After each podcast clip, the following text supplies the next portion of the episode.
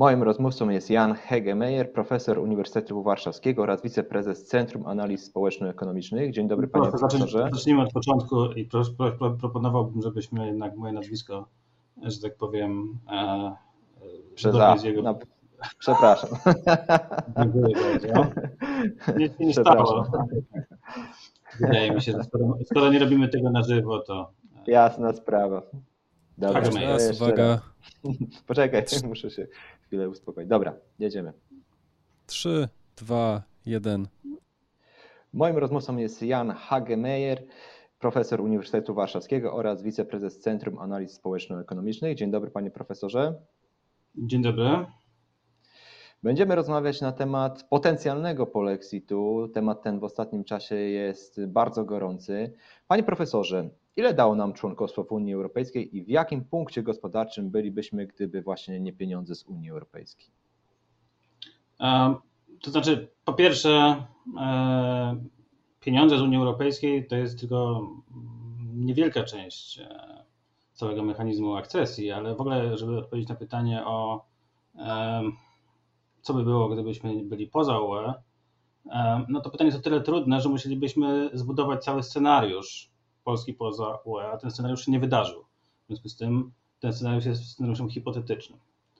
E, oczywiście ten scenariusz zależy od tego, czy będziemy mm, rozważali sytuację, w której sami jesteśmy poza UE, a także czy mm,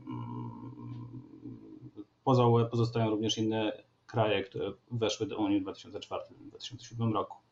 Oczywiście lepiej być w klubie niż poza nim, więc e, im, jeśli bylibyśmy sami poza UE, no to byłoby to znacznie gorzej niż gdybyśmy byli poza UE w tym całym klubie. Natomiast e, najprościej odpowiedzieć na to pytanie, to wystarczy, żeby najprościej odpowiedzieć na to pytanie, wystarczy spojrzeć na wschód, no albo też na południe Europy, południowy wschód Europy, tak, czyli e, chociażby na Białoruś, Ukrainę, e, Serbię czy inne kraje e, byłej Jugosławii, które nie weszły do Unii. No i zastanowić się, czy chcielibyśmy być tam, gdzie te kraje są. To znaczy, kiedy patrzymy na przykład na Białoruś, to Białoruś była bogatszym krajem w 90 roku niż Polska. A teraz jest jednak krajem dużo biedniejszym. A tak na serio, e, to w tekście, który napisaliśmy e, w tym roku z profesorem Michałkiem z Uniwersytetu Warszawskiego i Pawłem Swatko, budujemy właśnie taki hipotetyczny scenariusz na podstawie tak zwanego hipotetycznego kraju, czy syntetycznego kraju, który w przededniu akcesji ma e, strukturę e, zarówno gospodarczą, jak i instytucjo- instytucjonalną, podobną do tej, e, którą miała Polska w przededniu, w przededniu akcesji. No i patrzymy, jak taki kraj, który jest średnią z tych różnych krajów świata, które są podobne do Polski, jak on sobie radził w tym samym okresie po 2004 roku. No i z tych badań wynika, że różnica między, e, między Polską w Unii, a po hipotetyczną Polską poza Unią jest bardzo duża. To znaczy, te członkostwo, członkostwo w Unii dało nam e, do 55% ekstra produktu narodowego brutto, więc możemy sobie wyobrazić, że to jest około 1 trzeciej naszego produktu narodowego, który można bezpośrednio e, powiązać z członkostwem w Unii. E, No takich badań jest więcej, to nie jest jedyne badanie tego typu. No i one się w zasadzie mają jedną część wspólną, to znaczy e, po pierwsze, e, po pierwsze pokazują te dodatnie efekty, po drugie mm, co do zasady te efekty w dalszym ciągu rosną, to znaczy one jakby rosną z czasem.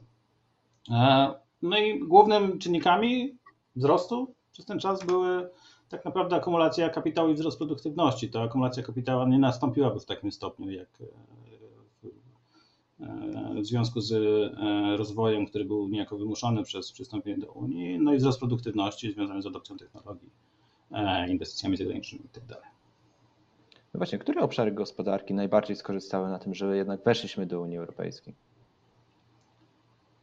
No trudno wybrać jeden obszar, ponieważ no, w zasadzie zyskały wszystkie. To znaczy, e, pamiętajmy, że akcesja to nie jest tylko to, co się wydarzyło w 2004 roku, ale także większość zjawisk gospodarczych, które nastąpiły od wczesnych lat 90., kiedy no, tak naprawdę na początku lat 90. przy pomocy naszych umów stowarzyszeniowych zobowiązaliśmy się do przystąpienia do Unii. I to jest ważne, dlatego że od tego momentu zaczął się gigantyczny wysiłek dostosowania się do wymogów przystąpienia do Unii, czyli między innymi nastąpił szereg reform państwa, liberalizacja handlu, faktyczna eliminacja korupcji, ale do tego gospodarka Polski na początku lat 90. opierała się na, na, wielu sektorach e, nieefektywnych i nieefektywnie regulowanych, e, to znaczy przede wszystkim na sektorach zmonopolizowanych, czyli mniej więcej tak jak teraz nadal wygląda gospodarka Białorusi.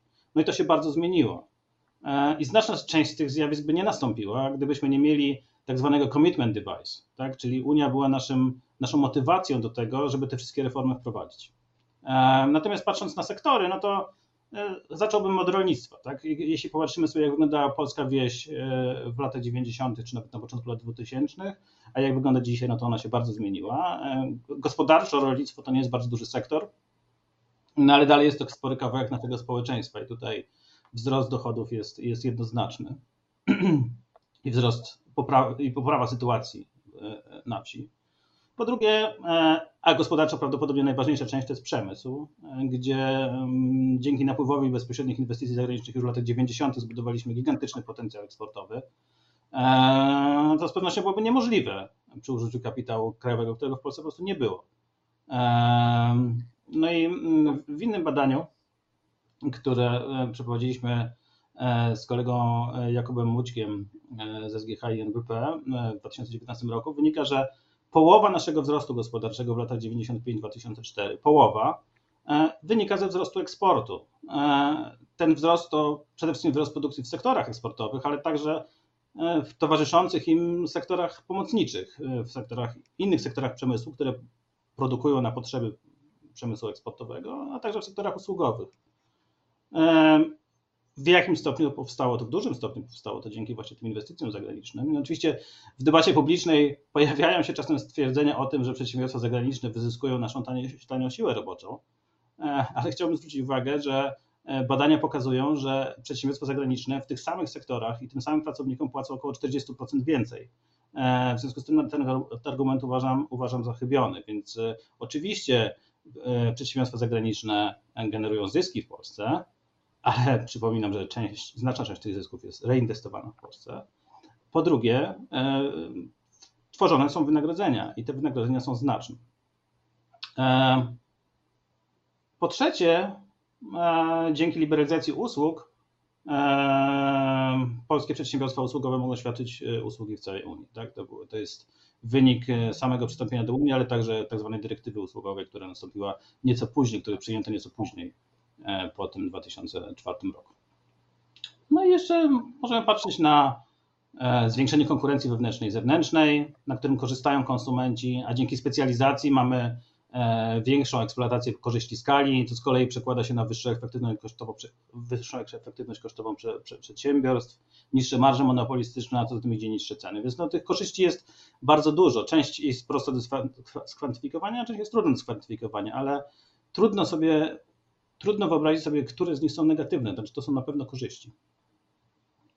Mhm. Natomiast teraz y, żywy temat to oczywiście polexit. Pan w ogóle wierzy, że jest możliwy taki scenariusz i co on gospodarczo oznaczałby dla Polski? Bo tak jak Pan powiedział, myśmy się bardzo mocno rozwinęli dzięki akcesji, natomiast może dzisiaj byłoby nam po prostu też y, dużo łatwiej żyć, y, gdyby tych pieniędzy nie było i te pieniądze może nie były aż, nie są aż tak potrzebne.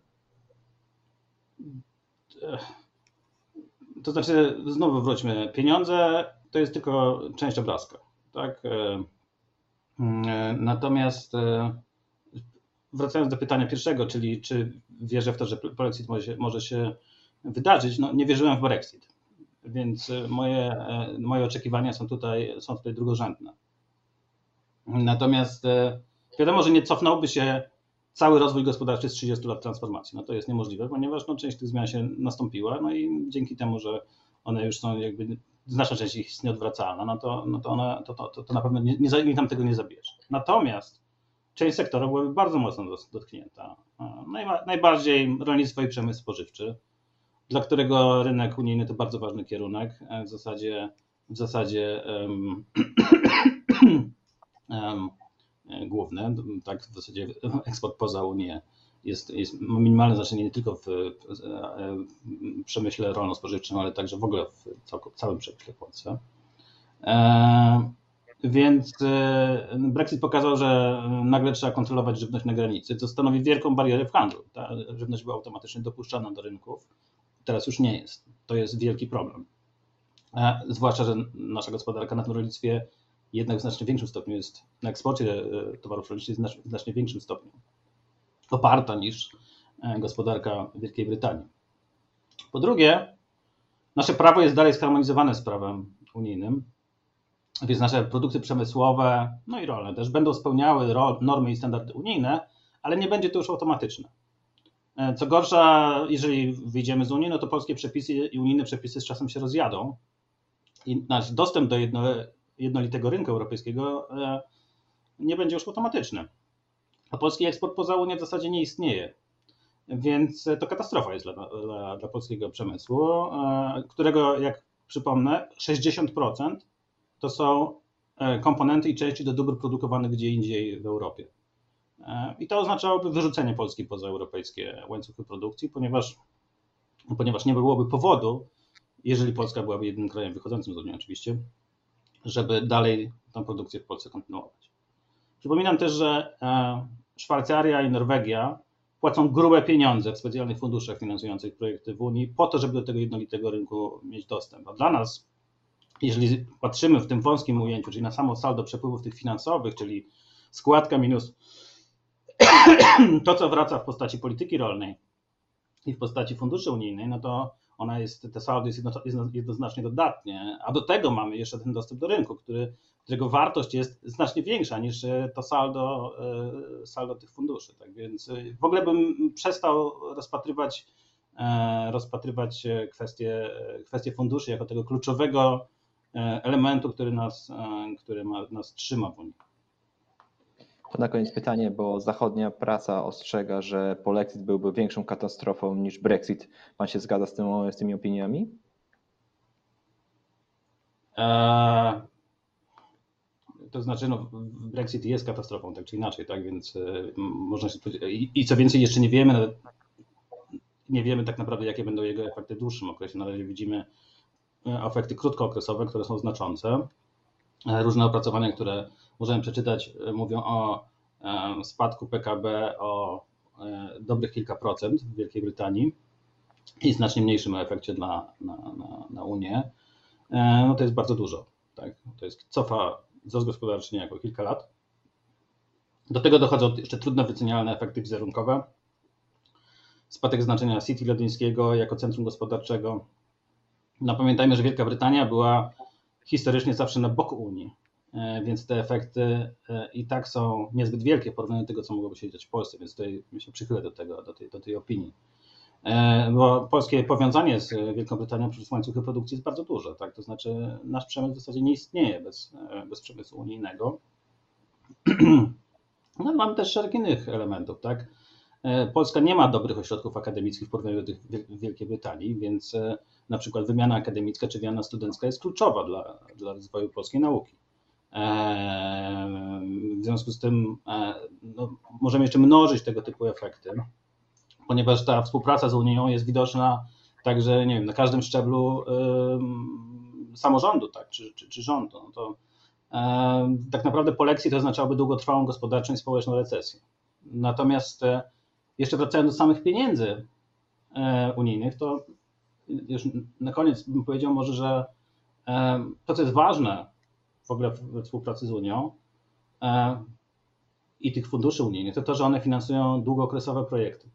I te długookresowe projekty, których, które bardzo trudno byłoby e, sfinansować z budżetów krajowych e, ze względu na procesy wyborcze, tak, które e, zmieniają, zmieniają priorytety, bardzo często zmieniają priorytety i do tego jeszcze do tego jeszcze polityka gospodarcza zmienia się bardzo szybko, właśnie w zależności od tego, jak blisko jesteśmy do wyborów. Więc e, poza samymi pieniędzmi ważna jest stabilność wsparcia i niezależność od cyklu politycznego. Zwróćmy uwagę na przykład na problem budowy autostrad w Polsce przed 2004 rokiem. E, barierą były w zasadzie nie pieniądze, tylko brak motywacji dla urzędników, żeby wziąć odpowiedzialność ten, e, za ten proces.